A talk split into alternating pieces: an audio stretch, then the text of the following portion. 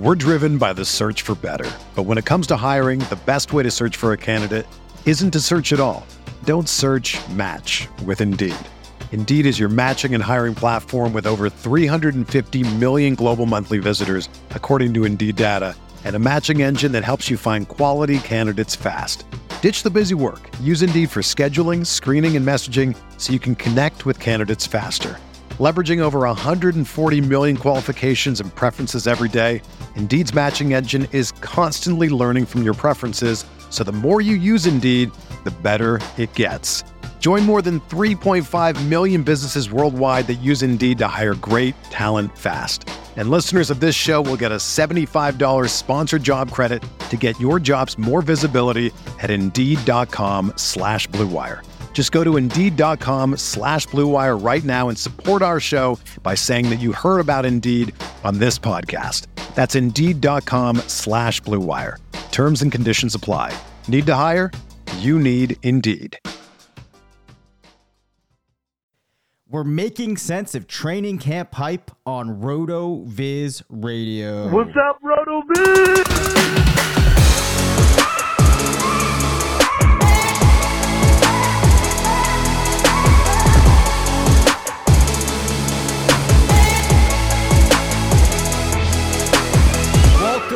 Into the Roto-Viz Fantasy Football Podcast. It's a great night as we record here on Tuesday eve. It is Tuesday, yes, Tuesday evening, Curtis, for multiple reasons. One, Curtis is back.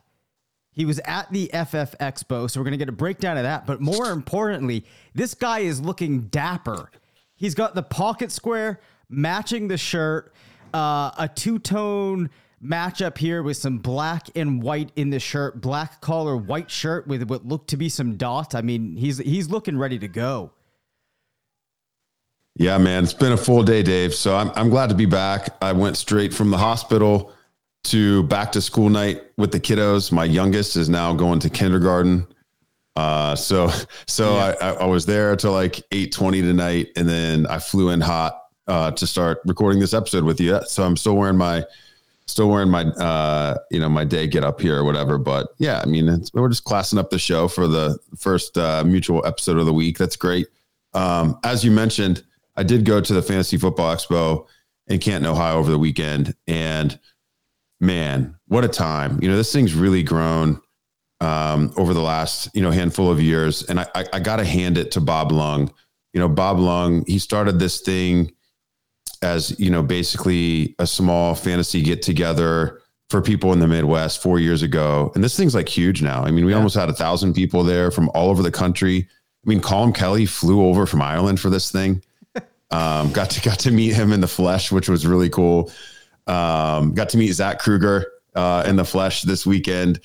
Saw a bunch of Roto-Viz alum, such as Sam Wallace and Rich Rebar, Matthew Friedman, a lot of, friends of, well, in Matthew's case, long-term host of this pod that we're doing. That's right. But just saw so many people, and they added so much extra intrigue to the weekend. Roto-Viz actually entered a team in the flag football tournament. We made the semifinals. We had an unfortunate injury, actually. One of our, so Ray Garvin of Destination Devi, friend of the pod, big time college football guy. He was going to be our slot man / yak extraordinaire. Pops his Achilles the first play, on our first offensive play. Ray, no. I mean, and if you've ever seen, most of you listening have probably seen one of Ray's videos floating around the Twitterverse. I mean, the guy's absolutely jacked. He's a former college football player himself. Yep. Looks like he could absolutely strap it up, put the pads on, and go, even at 36 years old. And, man, it just, what a warrior, man. Pops his Achilles, walks off on his own power, just goes to the hospital, gets the testing. It's crazy. So, but we had some fire kits that we wore, and I think we did well in the first year, despite only getting 4 plays per game to touch the ball. It's kind of a weird, Yeah, it was almost like for those of you that have played baseball, when you go to extra innings in Little League or Babe Ruth or, Pony League, whatever you call it in your state, and you go to Texas Shootout, where you kind of start with a full count. It's kind of that idea. They were trying to move all these games along, probably to limit injuries and also keep people from having to watch all of this probably horribly non-entertaining flag football that was going on. But man, it all comes back to, Bob just delivering on his vision. And I think it's just so inspiring, when people set out to do something, and it comes to be. And, Bob has absolutely done that with the Fantasy Football Expo. And so yeah, Dave, I mean, I got to know Bob pretty well the last couple of years and watch this thing evolve, and just grateful to him, putting together such an awesome chance to network and hang and catch up with so many of, my old friends and new friends after this weekend in the fantasy community. We did, by the way, also, of course, do the Kings Classic drafts. And man, I felt pretty good. I left both the auction and the snake with Jonathan Taylor.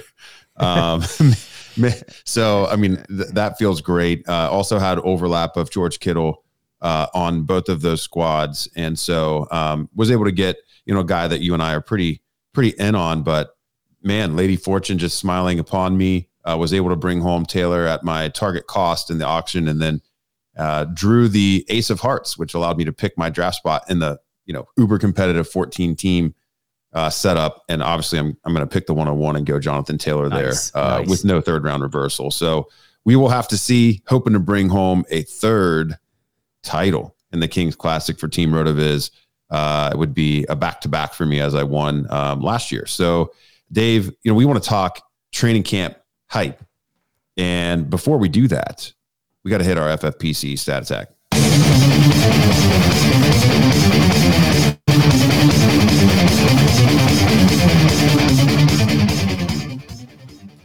Okay, Dave, this will actually relate probably to our second question that we want to cut up in today's episode around interesting training camp battles. And so I will leave you hanging, but here is the intro to that question. Wide receiver Cole Beasley, formerly of the Buffalo Bills, in each of the last three seasons finished wide receiver 38 or better in terms of expected fantasy points per game, peaking at wide receiver 31 in expected points per game in 2020. He scored at least 159 PPR in each of the last three seasons, even compiling 207 PPR in 2020. But Cole Beasley is not wearing Bills blue anymore, and there's an interesting training camp battle for that slot work. We will get to that later in the episode. All of these stats pulled from the Roto-Viz NFL Stat Explorer, and the segment brought to you, of course, by our friends at myffpc.com, the home of high-stakes redraft, high-stakes dynasty, including our Roto-Viz Triflex Dynasty League setup, the best way to play dynasty anywhere on the interwebs. And then, of course, after the last couple of years, now a home for best ball tournaments as well, including this year's Superflex tournament, which that was so good they actually had to open up a second opportunity to play. So you can figure out which game is right for you to play. Just go to myffpc.com and look around the lobby. All right. So, Curtis, you alluded to it. We're going to talk about a lot of hype coming out of training camp, some training camp battles, what have you. Where do you want to start? Let's talk about some of these hype guys, Dave. I know there's two in particular that you wanted to get to in this episode, and then I'll run down what I think are maybe three or four of the interesting under-the-radar camp battles after we talk about these two big guys. Yeah, for sure. So it is in full steam right now, the Isaiah Pacheco hype train. In the Kansas City backfield, this high-powered offense, you've got Clyde Edwards-Hilaire there. You had Ronald Jones. You have some beat reporters worried that Jones might not even make the 53-man roster. And you have the rookie now, Isaiah Pacheco, in addition to Jerick McKinnon. So I wanted to talk a little bit about this. There are a couple different ways that you could expect things to go here. Now, generally, I tend to try and not to react too strongly to any news coming out of the preseason, out of training camps. I thought it was worth, though, revisiting Pacheco here and his profile quickly. So if you go into the Roto-Viz Workout Explorer, you're going to see the dude is fast, right? 4.3740 at 216 pounds. That's a 118 speed score. The only other drill that he participated in was the vertical jump. Did not record a very strong score there. Played 4 years at Rutgers, finished at 22.8. Some things, though, in the profile, Curtis, that people aren't going to like. Only had one season with a running back dominator higher than 40%, just 559 total rushing attempts. His highest total for yardage was 735. That came in his sophomore season. Also recorded his highest total of 7 rushing touchdowns that year in 11 games, and had a career yards per carry of 4.37. Now, normally when we talk about yards per carry for running backs in the NFL context, we don't really care. As we know, it's largely tied to teams, and we just care about players scoring fantasy points. But in a case like this, for a college back, that is a very, very low total. Highest receptions in his career were 19, and that came in 2020, his junior year. Has a round 7 draft capital assigned to him. As a result, you're not going to get a lot of exciting comps for him. It's kind of a hard profile to make sense of here. So when we start hearing hype about this guy and how good he is in pass protection and the team is going to start to work him in, I'm hesitant to really buy into this hype. At what point do you think, though, that somebody needs to start to adjust and throw away some of their priors and start to take a guy like this seriously? Well, I mean, you have to kind of define seriously, if he's going to go on the radar, maybe in the early to mid-teen rounds of drafts, kind of replacing where Ronald Jones is going, as it looks like he's falling a little bit out of favor. Okay. I mean, that's fine. I mean, we're taking swings at potential upside team situations in those scenarios anyway. I mean, basically all the backs that go in those areas are backs that either don't have defined roles, or if they do have a defined role, it's probably not with a pass catching profile. Otherwise, it'd be a little higher up in that range where, Sean Siegel every year is pounding his chest for us to draft those, high-end ZRB targets. And, so if Pacheco is going to go below those guys, if he's going to go below the Tony Pollards, below the Melvin Gordons, the guys that actually will have defined roles and had, good, either, a good college football production profile and some level of NFL draft pedigree or a prior history of NFL success, I wouldn't have a problem with it. Where I have a problem with it is is seeing Pacheco go in the 5th round of a main event draft today. Yes. The 5th round. Okay. I mean, best case scenario, there's gotta be a middle, ground here. Yeah. Thinking about what it would even look like. I mean, even if he were to get the type of role, like the max role that Clyde Edwards-Hilaire has had in any of his seasons in the NFL, we're talking about a back that, in CEH's case, that still has yet to score 200 PPR in a season because of either A, availability, or B, failing to realize enough of a role consolidation in Andy Reid's offense, the way that they run things, the way that they split up the touches. We haven't achieved a bankable weekly role. Yeah. I mean, other than that short period of time where Darrell Williams was lock stock. I mean, that's basically all we've seen in the last couple of years. So I just don't get it. To go all in on Pacheco as the guy that would break the mold versus some of the other players that Reed's had access to in his time in KC just doesn't really make a lot of sense to me. So you just got to be careful. I mean, if you're an underdog where, you can still get him a little bit cheaper, that's fine. I do recognize that the high stakes drafters at FFPC are amongst the boldest that you will find anywhere in fantasy, and it's where some of the biggest sharps anywhere that you will find are playing. So, you know, that just feels like beyond a conviction play to me to take him in the 5th or 6th round in a $1,900 draft. So I will never say never on these guys, but there are very limited examples, you know, of these round 6, round 7 and UDFA profile players really sticking for an entire season and being a fantasy difference maker. So it has happened in NFL history.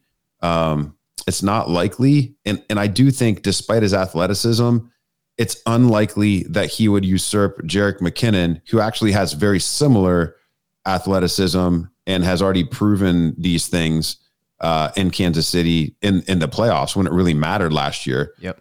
Or CEH, who, you know, again, the team did invest first round draft capital in and seems, you know, kind of hell-bent on him reprising the 1A role. So I don't know. It feels like we're a little ahead of ourselves here, but I also understand that people will always, you know, see what sticks when they think they have a potential discount RB1. Right. So the couple of thoughts that I had here, I completely agree with the first thing that you said, was we have to define seriously. If people are going after him towards the end of a draft, I am 100% fine with that. I think that makes sense. Where I started to have an issue with it was when people were starting to put him into a range where he looks like a back that has a defined role, and not just a defined role, but a strong defined role. I mean, this is a, as you said, 5th round in the main event. Like, even if, let's think about it like this. If the Chiefs had drafted somebody like Kenneth Walker, would our instant reaction have been that we're going to start taking this guy in the 5th round? Then you think about the fact that Kenneth Walker was a guy that was going, you know, with a valuation of maybe like a round 2 type of back, had a lot more meat on that profile.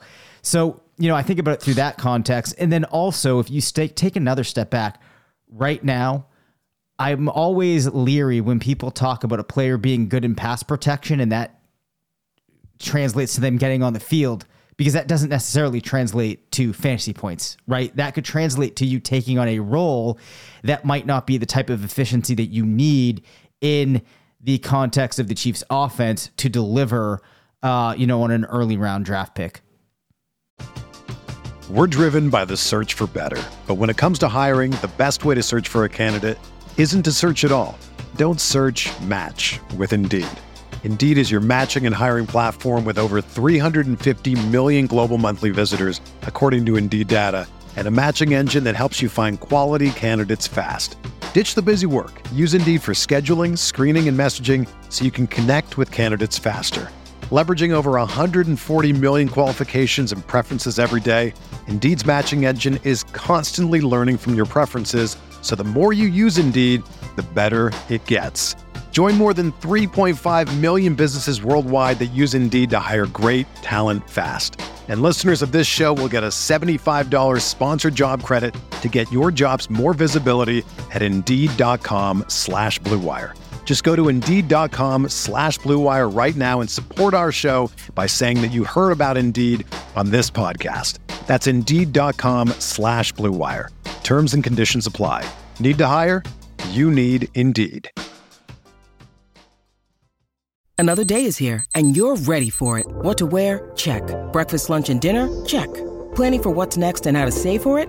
That's where Bank of America can help.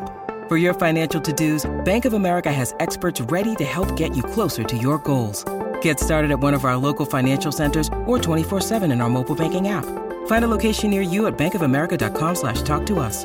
What would you like the power to do? Mobile banking requires downloading the app and is only available for select devices. Message and data rates may apply. Bank of America NA, member FDIC. Yeah, man, I'm searching through some of our tools trying to find, you know, the positives in the prospect box score scout, and it's a struggle, man. It's a struggle. You know, I guess you could try to hang your hat on the athleticism, but I know that, you know, the team context of playing for Rutgers, where you don't have a lot of help, and, you know, might be running back can't do it all himself, and, you know, some of those same things that applied to Damian Pierce for, you know, he's another guy that he's not on the schedule to talk about tonight, but maybe in a future episode we should. you know, some of the same excuses that you might make for Pierce, I guess, are excuses you could make for Pacheco, but we didn't get nearly the draft capital. And it's also a lot, you know, steeper hill to climb. You know, when you're looking at Pierce, you got to usurp, you know, old, busted, rehabilitated Marlon Mack, and then Rex Burkhead, who is basically like a community figurehead and not a legitimate running back at this point, versus Pacheco having to usurp Jerick McKinnon, who was a NFL playoffs hero last season and a former first round pick. Like, it's just a lot, you know, it's quite a few Swiss cheese holes to line up for things to really work out for him. And man, I'm 5 pages deep. 5 pages deep is actually as deep as I can go in the Roto-Viz prospect box score scout Sims tool. And I haven't found a single player that I'm excited about that was ever fantasy relevant that comes up. Actually, I take it back. We have Orleans Darkwa, who was a waiver wire hero that never really materialized into anything. Yep. That might be the most. I'm going back through here again. We have Keyshawn Vaughn on page 3. I was going to say, you know, it's similar to Keyshawn Vaughn, right? That 4-year type of role, did some things late, had some production early on, never really fully came together. I'm looking, man. Like those are actually the best 2 names in the top 50 Sims for Pacheco. Yep. So, you know, even absent the team context of having a difficult situation to find a role consolidation, you know, there's just not a lot of history of guys with this type of profile from a production, and draft capital is also included. It's one of the metrics used in the prospect box score scout. We're looking at athleticism, production, in the context of draft position. So there's a couple different things layered on here, and not looking good from that perspective. I'm sure we can find some examples of players this athletic that have, you know, become, you know, fantasy producers at the NFL when you're talking about guys, you know, 90th percentile and above and speed score and 40 time, you know, that obviously goes with the territory. So we will advocate for investing in Pacheco when, you know, he's available. I don't know, Dave, after round 10, I might even push it back if you want to be real more aggressive. And for me, given who's available at current ADP and where they're available, it's probably more of around 12 and later situation for me. 'Cause I'd like to really hit that quarterback 2 or that tight end 2 in rounds 10, 11, 12. So when he's available later than that, that's fine. It might just mean that I don't have much Pacheco exposure at all until we have more clarity around the situation. Yeah. The other thing would be too, is if you're super interested in him, it's possible that training camp moves along, the hype kind of slows down, and then you get him a couple of rounds later. We'll have to see. The other player that I wanted to talk with you about, Curtis, is Romeo. Do we know if it's Doubs or Doubs? I have to admit that I'm not 100% sure here. I think it's Doubs. That's what I thought. All right. Romeo Doubs. Okay. Wide receiver for the Green Bay Packers, coming out of Nevada with a breakout age of 19.7, was taken in the 4th round, 201 pounds, 6'1". His best season came in 2021 with 1,090 receiving yards, 13.8 yards per reception, 10 receiving touchdowns, receiving dominator of 0.31. Prior to that, he also did have a pretty solid season, you could say, in 2020 at the age of 20.7, 985 receiving yards across 9 games, 8 receiving touchdowns, 17.6 receiving yards per reception, and a receiving dominator of 0.33.